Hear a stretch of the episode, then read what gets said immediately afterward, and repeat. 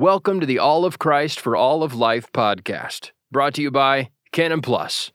This week's episode is the first lecture from the series The Weird and the Deep Weird by James B. Jordan. Listen to the entire James B. Jordan collection now on Canon Plus. For 45 minute to an hour lectures, I can't say all the stuff that's in this book. True and wise, uh, which is sort of the topic that we have. So, uh, if what we, what we're going to try to do is talk about the issues involved in this uh, symbolic parts of the Bible, typological material that's in the Bible, and try to get ourselves thinking uh, more biblically about this stuff, this weird stuff that's in the Bible. And the first lecture that I want to give tonight, we can actually title this lecture and call it The Weird and the Deeper Weird. Now, I am sometimes thought of as somebody that does pretty weird stuff in this area. And so I'd like to explain a little bit about how I got into studying these parts of the Bible and uh, maybe that'll help you to think about your your relationship to these parts of the Bible. My my Christian uh, upbringing and education was largely in what we would call systematic theology. I knew all about the five points of Calvinism and the three aspects of predestin of predestination, providence, and governance and concurrence, and and I knew about uh, you know the meanings of words like ex and and other things like that. And I explained to you the various kinds of doctrines of the Trinity that have been uh, put about in the history of the church and eschatological issues and the like. But knowing systematic theology, I found to be of precious little help when it came to reading the Bible. Because the Bible isn't written in that vocabulary, it's not written in that style, it's not written with those issues in mind directly. We construct our systematic and doctrinal theology by mining the Bible to answer questions that have arisen in the history of the church, like how many persons are there in God and are they persons and how do they relate and all that. But there's no passage in the Bible that's written that way. No passage in the Bible says whosoever would be saved, it first of all is necessary for him to believe the Catholic faith. And the Catholic faith is this that we worship one God in Trinity and Trinity in unity. The Father Almighty, the Son Almighty, and the Holy Spirit Almighty. And yet they are not three Almighties, but one Almighty.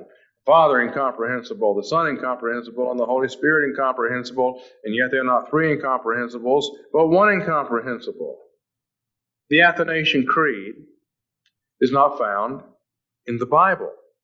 But the stuff that we use to build the Athanasian Creed is found in the Bible. Okay? So, I knew that fairly well. And I think most Christians who become, begin to become educated in their deeper understanding of the Christian religion in the last couple of centuries have learned that kind of thing mainly. But as I say, it didn't help me much in reading the Bible. Uh, I'm more likely to read the number of the men of the people of Israel, the sons of Parosh, 2,172, the sons of Shephatiah, 372, the sons of Arah, 652, the sons of Pahath Moab, or the sons of Jeshua and Joab, 2,818. The sons of Elam, who knows? Y'all don't y'all don't have that down?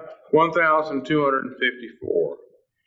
I could continue here in Nehemiah 7, but for some reason, God thinks it's really important to have that in the Bible. Do you think it's really important? Be honest.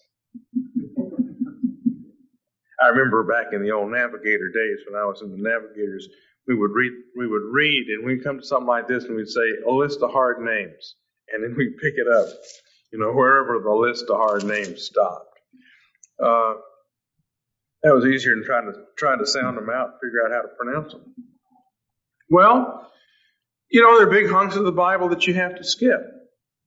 Well, people get into a Bible reading program and they say, I'm going to read through the Bible, and it's going good until they get to the middle part of the book of Exodus. And then, man, you know, all this description of pieces of furniture, page after page, sockets in the ground that gold covered boards are stuck into with rings halfway up and poles through the rings and you're not quite sure exactly how the whole thing was put together and think, oh, let's get on over into Leviticus. you think that's fun to read, read the first half of Numbers.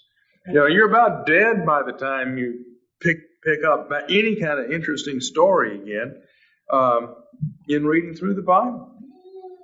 Well, you know, that's not because there's something wrong with the Scripture. It's because our education doesn't prepare us to read and understand the Bible very well. It prepares us for other things that are part of the Christian religion as it's developed over the last thousand years, two thousand years, but it doesn't prepare us to read the Bible. We don't feel at home in it. So I looked for help. You know, I discovered that. I wanted to understand the Bible. Okay. For some reason, I had become convinced in college that the Bible was absolutely inerrant and without mistakes, and it was an authority that was different from any other authority in life, and that you have to make it absolutely primary, and you have to submit your brain to the mind that's in the Bible, and you have to allow yourself to be continually changed by what you read in the Bible. I came to that having grown up in a more liberal kind of Christianity, where we just kind of, we accepted some things and we questioned other things. And I realized as a result of studying philosophy that there's no, you can't have it both ways. Either your brain is in charge of the Bible when you read it, and you decide what makes sense and what doesn't, or else the Bible is in charge of your brain, and your brain has to change if there's something in the Bible that you don't understand. Because the Bible is just going to sit there continuing to be absolutely inerrant Word of God. So if there's something that you don't like or something you don't understand, the Bible's not going to change. And so you'll have to change. Well, I had, I had come to understand that. But now the question was, what does the Bible say? And an awful lot of it was written in a language I couldn't understand. So I looked for help. And there's, there's help with these kinds of passages in traditional commentaries. But a lot of times they don't go very far either.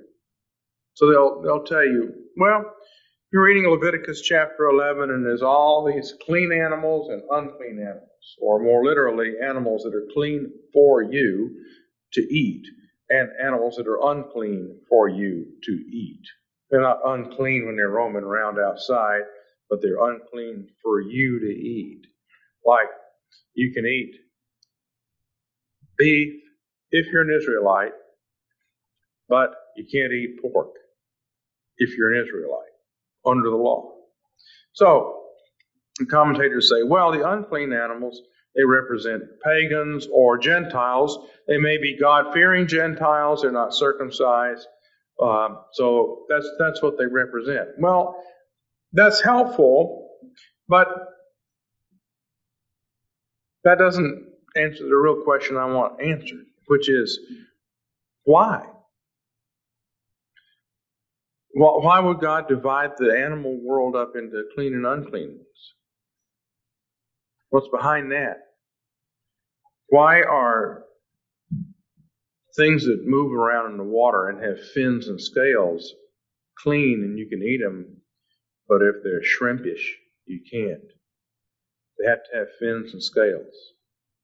I mean, you can tell me that this, the finny, scaly ones are like Israelites, and the weird, grotesque looking lobster like things are like Gentiles, but you haven't really told me much when you say that. I want to know why. Why is it this way? Okay? And they, they don't, traditional ones don't give you very much there. What is the system of thought? What is the worldview that lies behind this? What is it that makes sense out of this system?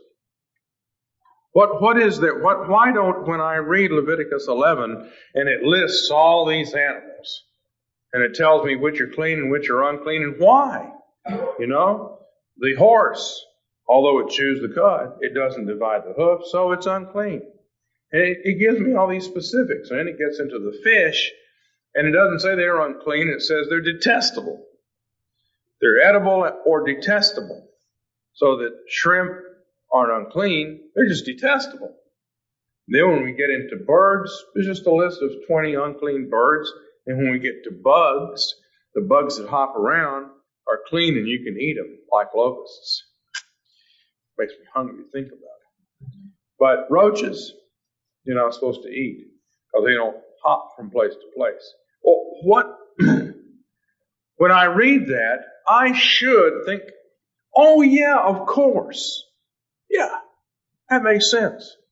I mean, if I was thinking, if I really had the mind of Christ, if I was really in tune with the Bible, I'd say, oh, of course, yeah, sure. No problem. Instead, I'm looking at it going, you know, these are these represent Gentiles and these represent Israelites. Well, fine, but I'm still saying, huh? Because why, you know, 50 verses in this chapter going through all this? Maybe you don't care, but I care. I wanted to know. Okay? And I wanted to understand also uh, why you have typology in the Bible, where somebody does something in the Old Testament that's just like something that Jesus does. Okay, David is driven out of the city of Jerusalem. He slowly walks across the brook uh, Kidron, and people are yelling at him and throwing stones at him. And he goes up the Mount of Olives and and is into exile. And there's all kinds of things there that look like Jesus' journey on Good Friday. Well, that's everybody admits that there's typology in the Bible. But why does it exist? And it seemed to me as I was reading the Bible that there were a lot of patterns that were repeating in the Bible. And not much attention paid to that either. They just, this is a type of Jesus. This is a type of Jesus. This almond, this olive tree over here is like Jesus. This, you know, uh, Isaac being offered as a sacrifice. He's like Jesus. There's little points of things instead of patterns. And I studied literature in college and I was aware of these things. I studied both music and literature, and I'll come to that in a minute. But I was already set up in my brain to notice certain things in the Bible and to ask, what does it mean? So it's really my own existential, nice big fat word there, my own personal struggle to understand the Bible has led me into writing stuff like this. And I'm sure I don't have it all right, all correct. but now, before we go any further, let's take a passage and let's find some weird and some deep weird in it. That's Genesis chapter 32, and it's a common passage. And it's one that a lot of times we think we understand. In your uh, preaching. Have you gotten to this yet? Okay. Then I won't be contradicting you. Oh, I see. We're slogging through Genesis. Huh? All right. Well, 18 years from now, when your pastor gets uh, to this passage, he'll remind you of this. Okay, Genesis 32, verse 24. Then Jacob was left alone and a man wrestled with him until daybreak. And when he saw that he had not prevailed against him, he touched the socket of his thigh. So the socket of Jacob's thigh was dislocated whilst he wrestled with him. And he said, Let me go, for the dawn is breaking. And he said, I will not let you go unless you bless me. And he said to him, What is your name? And he said, Jacob. And he said, Your name shall no longer be Jacob, but Israel. For you have striven with God and with me and have prevailed. Then Jacob asked him and said, Please tell me your name. But he said, Why do you ask my name? And he blessed him there. So Jacob named the place Peniel. For I have seen God face to face, yet my soul has been preserved. And the sun rose upon him just as he crossed over Peniel, and he was limping on his thigh. Now, I think about that and you think, hmm, why wouldn't the angel tell him his name? Doesn't say. Jacob says, Please tell me your name. And he said, Why is it that you ask my name? And blessed him there. Well, you know, we can kind of figure that one out. That's systematic theology will help you here. Well, God is the namer. You know, we don't name him, he names us. Moses has the same kind of a thing. You know, Moses goes to God and says, I can't speak well. And God says, I'm telling you, you can speak well, Moses. No, no, no, Lord, I'm, I'm not a good speaker, Moses. I made you. I know what you can do and what you can't do. I'm telling you, you can speak well. Moses says, you know, tell me the name. And he says, you know, I'm just going to give you this name, I am that I am.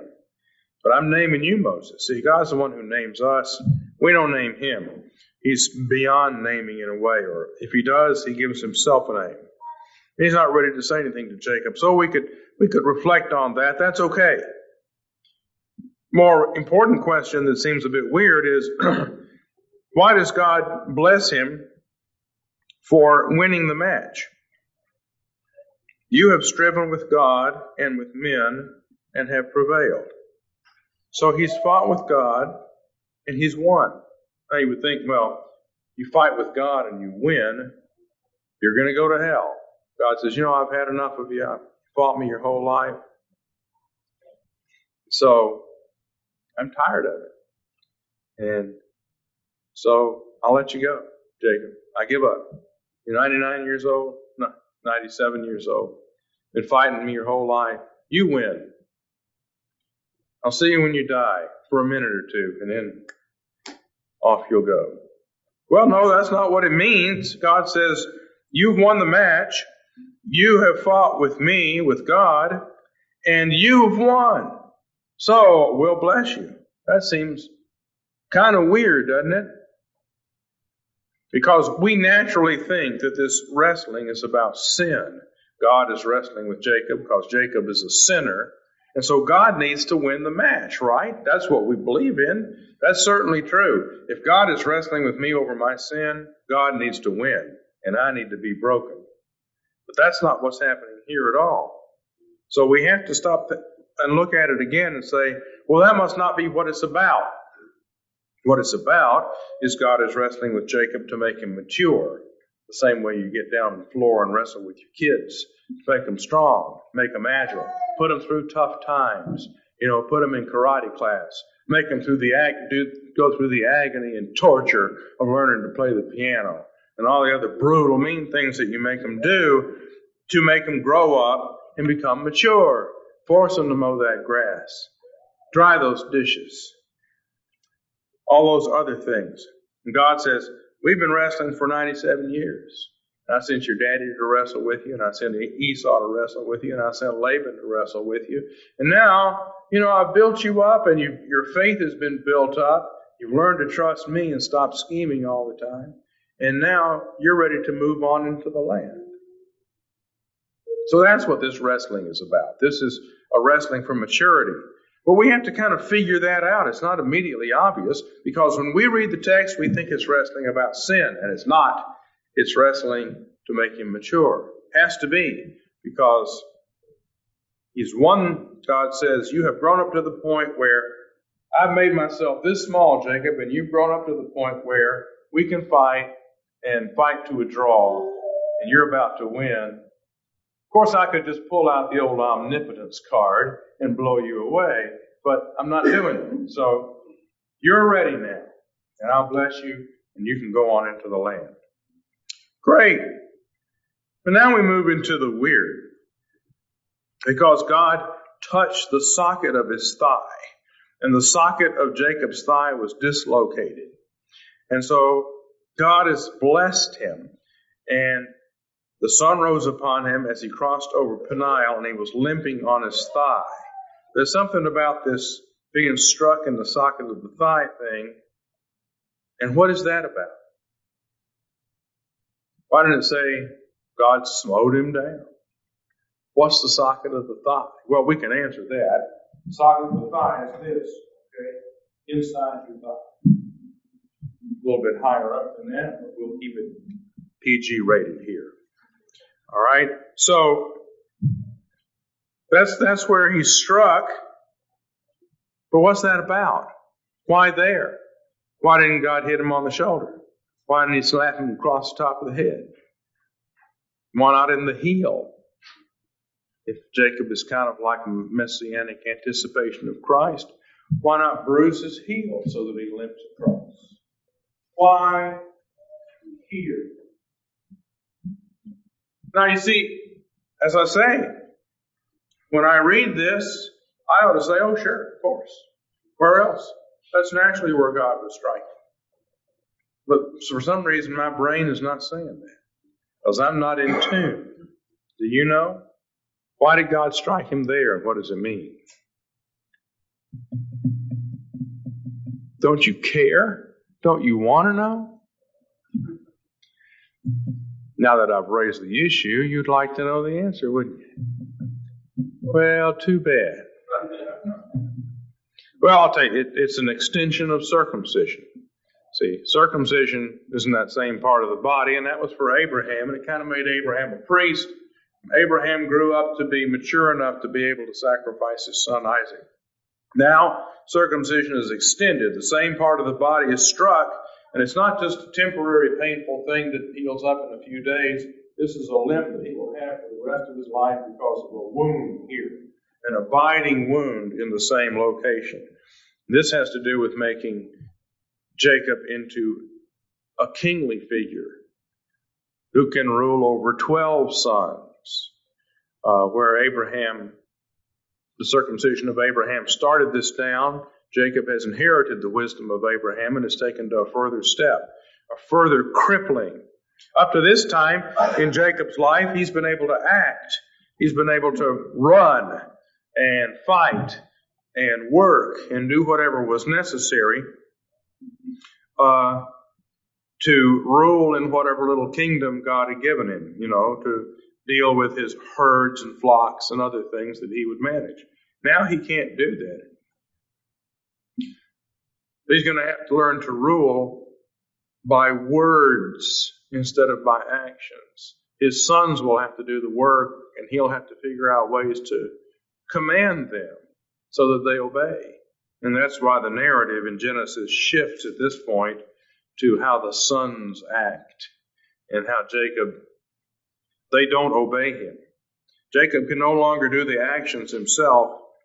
He has to use his, use language to persuade others. It's a shift in his life and it's a shift from, you know, it's a shift more into maturity because when you get older, when you get into your 60s or whatever and you can no longer do the things that you used to be able to do, that's when you've got the most wisdom. And if all these young people would just listen to you, you could help them out. Okay? That's why we respect elders, because we should listen to what they say. They can't do it anymore. They don't have the physical power to fight or the other things that people have to do, but they have the wisdom. So this shift from action to wisdom is part of this. And the sign of it is this intensified form of circumcision. And that's in a line that moves from circumcision to this wound here to the full death of the person who is going to emerge as God's ruler on the cross. Well, that's, that's the weird part. But we didn't read all of it. I mean, we've kind of figured out this stuff, but now we come to the deep weird.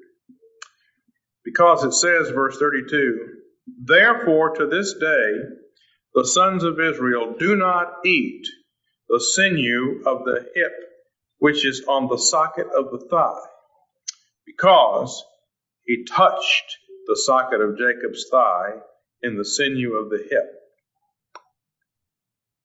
Oh, certainly, of course. That makes perfect sense. I mean, there's, there's obvious logic here. Here you are, you're a son of Israel, a descendant of Jacob, and grandfather Jacob was touched by God right here. And so when I kill a sheep and I have the leg, that that muscle right there, I pull it out and I burn it up I don't eat it because granddaddy was struck there. Does that make sense to you? You know, it doesn't say God commanded them to do this. It says they figured out. The sons of Israel figured out that now from now on when they slaughter an animal, a goat or bull, or even something else that they could eat, they shouldn't eat that muscle. Is that the way you think? Would you have logically come up with that? no, I don't think so. I wouldn't have. And you know, when you're reading the Bible along and you come across stuff like this, and you come across it more often than you're aware, I think, because we just kind of skip past it. You think, well, I don't know what that means, we continue on. Let's get on to the next neat story of the Bible. Something's going on here. There's a, a reasoning process involved here that is recorded for us, that's correct. It's a God inspired reasoning process that's really strange to us. Well, that means that we have a problem, doesn't it? The Bible doesn't have a problem. God doesn't have a problem. We have a problem. We're not thinking right. We're not perceiving the world the right way. And of course, obviously, this is a symbolic matter. Because they're assuming some kind of a symbolic connection between the human body and the animal body. And the human socket of the thigh and the sheep socket of the thigh. And if God touches the ancestor in the socket of the thigh, then somehow or other that's going to be reflected symbolically, sacramentally maybe even, since it concerns eating, but symbolically in the animal, it's as if God touched it, it, and we don't eat it. So in order for us to understand this, we would have to really start getting into a worldview where animals correspond to people in some important way. Of course, the Bible's full of that. How, how can we learn from animals if they're not like us? Go to the ant, you sluggard. Consider her ways and be wise. Okay? That's because ants are like people in certain ways. Okay? And lions are like people and vultures are like people. God brought animals to Adam to name, Adam could figure out that there were two of them and only one of him. And because animals are like people, he figured out there should be two of me too. He didn't say, well, they're animals. They come in pairs. They get married.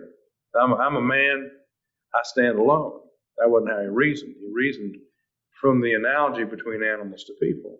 Well, here the analogy is made out very precisely the muscle system in the human body is like the muscle system in an animal body. Something God touches is what? Holy. And so to respect that when we kill an animal, that part of it is considered holy and we set it aside. Is that important? Now, I'll be honest with you. I haven't got this one completely figured out yet. It certainly is the case for me that when I read this, I don't say, oh, of course, naturally. That makes sense. But someday I will, or someone will. You know, we'll get to the point where people are so thoroughly at home in the biblical worldview that when they read that, they say, oh, yes, that makes sense. Naturally. I don't really need that verse to tell me that. I'd already know it because it would be so reasonable. Don't you think? Hmm? If we really knew the Bible, this stuff would all make sense. So we don't. So this is the kind of thing that earlier on in my life, I noticed and I wanted to understand it. Now I knew the only way to understand it was to think Bible, think biblically instead of thinking like a 20th century American. So how do you do that? You just have to study it. Now, the problem that I encountered in a lot of the reading that was available to me at the time, which would have been 30 years ago, the reading that was available to me at the time, which would have been 30 years ago, is that I had studied literature and ancient literature in college. I'd also studied music. And reading the Bible, I was noticing things that an awful lot of commentators didn't notice. Commentaries. This is just an inside trade secret I'll let you in on.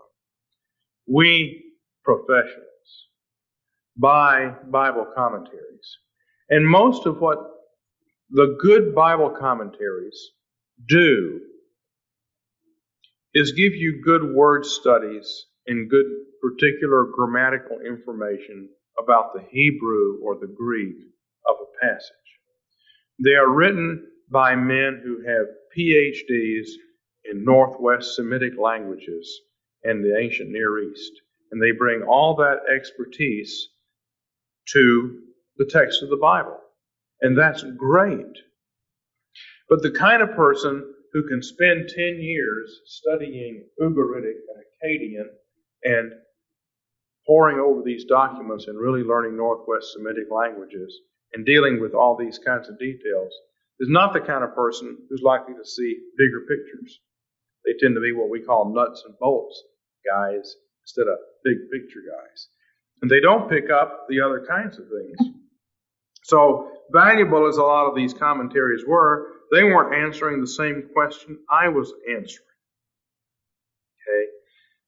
Uh, but some scholars did, uh, or at least were providing some help for it.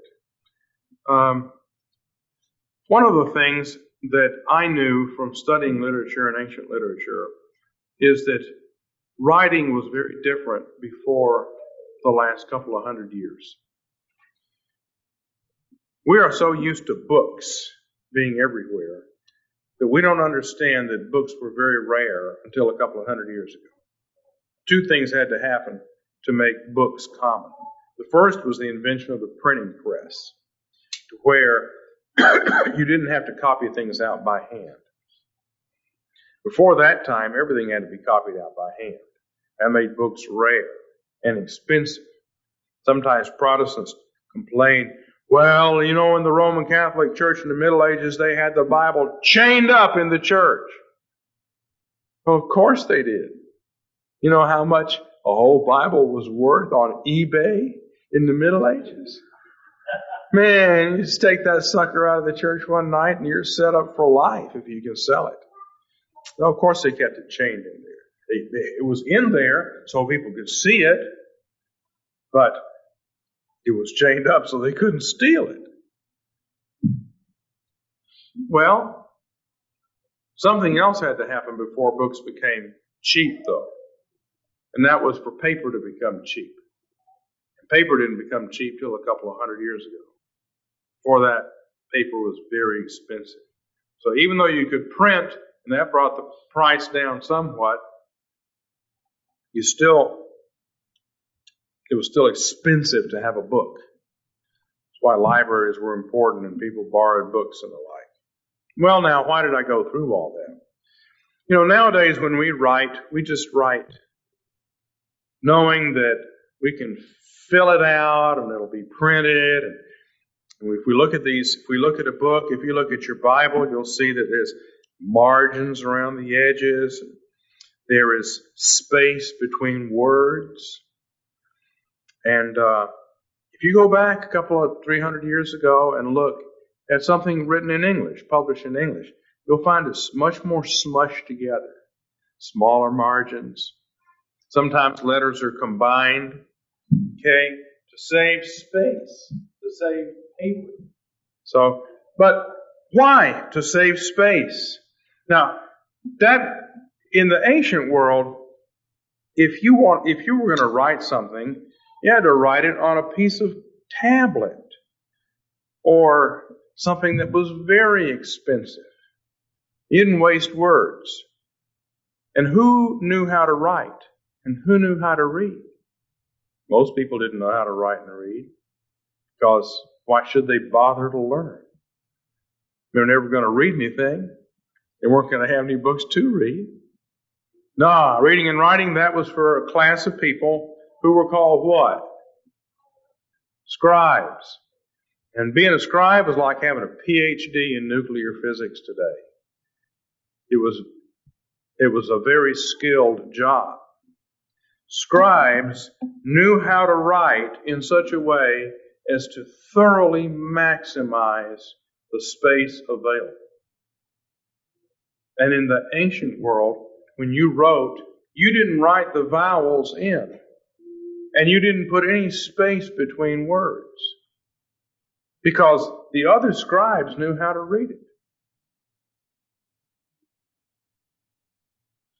So you look at ancient Latin, ancient Greek, sometimes you'll see the vowels in there. Ancient Hebrew, no vowels. Ancient Semitic languages, no vowels, and everything written one after another. No capital letters and small letters, just a string of letters, no spaces between them, all consonants.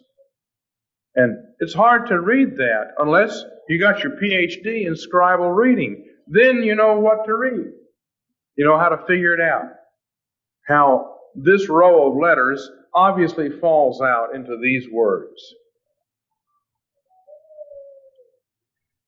Now, part of that art of writing involved using literary structures to where you could say more than one thing, to use symbolic language that would do double duty. And all the ancient writers would do that kind of thing. They, they wrote uh, in a very compressed style to where they could say a lot with a few words. The Bible is ancient literature. See, now I knew from my from my college years how ancient literature was written. The Bible being ancient literature, I was beginning to assume, and I'm not alone in this, you know, more and more scholars were beginning to say you know, we need to treat this like an ancient text and assume that every single word counts and every picture that's in the text counts and it all counts together uh, because the writer didn't have a lot of space and he was writing very carefully. Well, together with that is the fact that ancient literature and medieval literature is full of things like numerical symbolism. There are number structures. There are number structures all over the Bible. There are number structures in, in all ancient literature and in medieval literature. There are large parallel structures. There are chiastic devices and other literary devices where the text has parallels in it. There are references to the stars in all of this literature. St- symbolism of the, of the stars in the heavens. Typological parallelisms. Modern literature isn't written this way, but ancient literature was, and medieval literature was, all the way down to the modern age, when it became much easier to write and get stuff printed. Now, you don't have to write that way. in fact, if you do, people don't know how to read it. You know, we want things written kind of at a newspaper level. That's the newspaper articles are not written that way. It stands out if somebody is uh, being clever and refers to Spider-Man as the Arachnid Avenger. Okay, saw that today. I thought that's clever. But if the guy had been a whole lot more clever, he wouldn't have been writing a newspaper essay. He would have been writing something else. Okay, so Traditional conservative commentaries don't show much awareness of this. But having spent time in ancient literature, uh, I could see that there was there was probably in the Bible as well, and so I began to look for other other scholars, well, for scholars who talked about it, and they and they do. Although a lot of them are liberals, that's where the problem came. Liberals because they aren't as stuck in tradition, can sometimes see things a little bit differently. But then those of us that are Bible believers have to say, yeah, but we can't follow you all the way because of your liberalism. Music is the same way. You know, music is written with themes that recur and repeat. Uh, uh, if we were to talk about how a fugue is written or how any larger piece of music is written, you have a melody, the melody will be brought back in uh, maybe twice as slow or twice as fast. It might be brought in on top of itself, so it starts in the soprano like a round, three blind mice, and then it comes in again, three blind mice a little bit later, and is sung at the same time, but off from itself. You know what I'm talking about. These kinds of things show up in literary work as well. That's what all the typology in the Bible is. It's like melodies. Those same melodies can occur and take up a whole two or three book story, like the story from David all the way down to the destruction of the kingdom, or it can the same basic melody story can be in just a few years of a person's life. Uh, the story can be run kind of backwards so that there's a creation or a decreation. There are passages that run through Genesis 1 backwards so that at the end everything is formless and void, uh, showing decreation of the world. Those kinds of things are there. But uh,